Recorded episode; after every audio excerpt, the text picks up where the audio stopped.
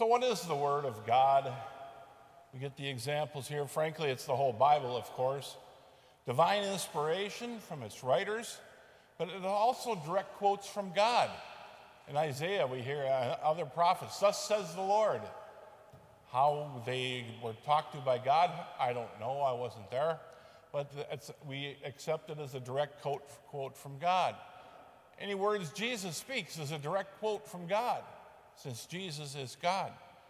And today, this whole book is divinely inspired, and they're direct words. Jesus has so many of those quotes, and we have great opportunity today to understand what Jesus means, what God means, because he translates his own parable today. Get to that in a minute.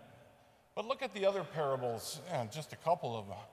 I think the, uh, the parable of, uh, um, I mean, rich, rich, very rich um, meanings. The prodigal son, for instance. We know the prodigal son.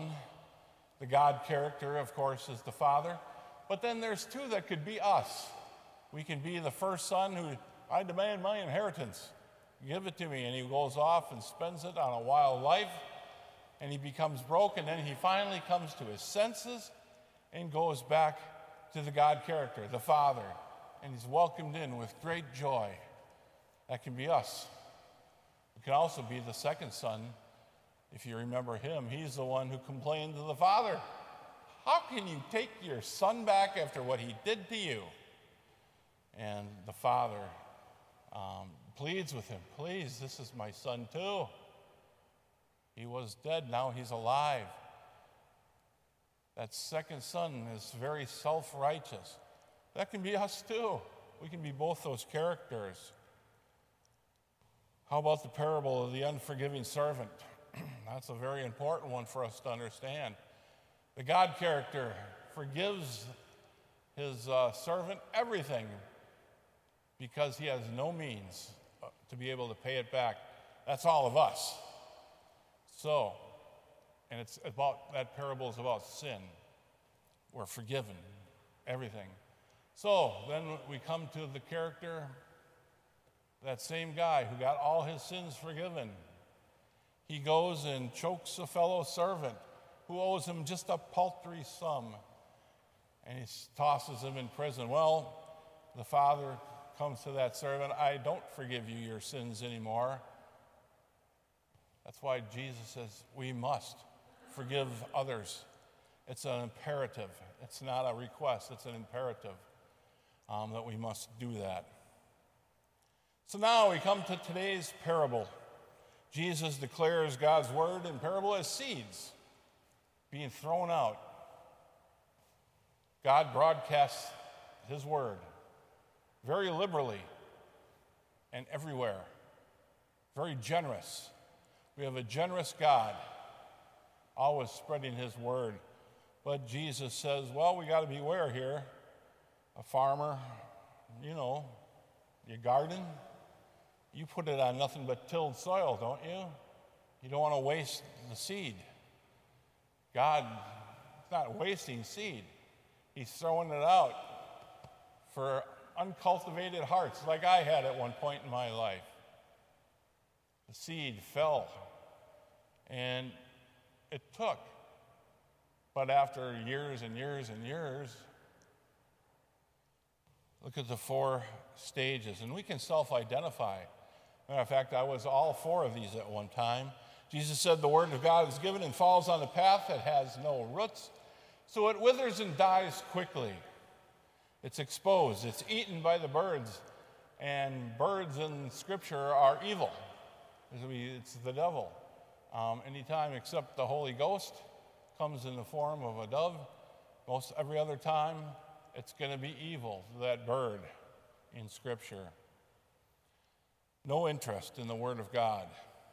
So, God's out of sight, and out of mind. Now, the second stage, we have some interest in God, but the Word fell on rocky ground. And what was that? Jesus said, God, like I said, that rocky ground, the Word sprang up, and immediately, but it died because there were no roots in it.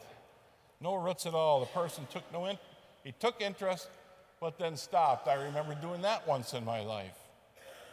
Third scenario is the word was sown into um, a lot of weeds, fell into weeds, and the weeds choked out the good seed. That's us if we get taken up in the world. Um, whatever the world we replace with God, it can be wealth, it can be so many things, maybe fame, maybe our interests in uh, making money, things like that. It becomes a distraction to God or for us. Then our hearts are compared to soil, and it fell on good ground. And it produced, well, threefold either 30, 60, or 100 fold. So even when it falls on good ground, it, we have our options depending on how we want to react and how much we want to put in, in an effort to God. I know in my life, I remember when the world choked out the word, God's word in my life, I had better things to do. I produced nothing. Actually, I've been through all four stages maybe 30, maybe 60, maybe 100 fold now. It depends on the day. I am not consistent. I'm not consistent at all. Um, but I got an interest in God, that there is no doubt. And when we have an interest in God, we're going to produce. We can't help but produce when we do things for God.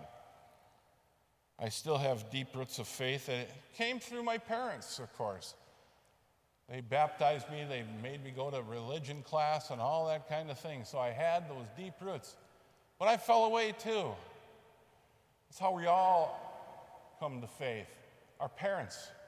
Our parents bring us to the faith. In baptism, uh, if you hear, if we have a baptism here coming soon, I don't know, but you listen to the words. Parents, you are the first and most important of all the words, of all the um, people of faith that you're going to pass on to your kids. It's such an important part. We need to pass on the faith to them. They may fall away, but they got the seeds, they got the roots, and they will produce at some point or another. Just got to keep praying to God for them. So, it, for God tells us today, His word always comes back to Him fulfilled. So, we ask God and we pray God all the time let our, those seeds that we threw out come into their soil now. Please plow their hearts, O oh Lord, into good soil. That's what it takes a response, a willingness of people to, to do that. And it will happen eventually. We pray the heart will come to God at some point. Maybe not in your lifetime, even, but it will come in some point if we keep praying, keep, their, keep our uh, children's heart directed toward God. Be that St. Monica in their life, always praying for them, always uh, um, asking God to capture them. God will. The seeds are there. We just need to be exposed um, to that. Uh, what what's in our life will bring fruit.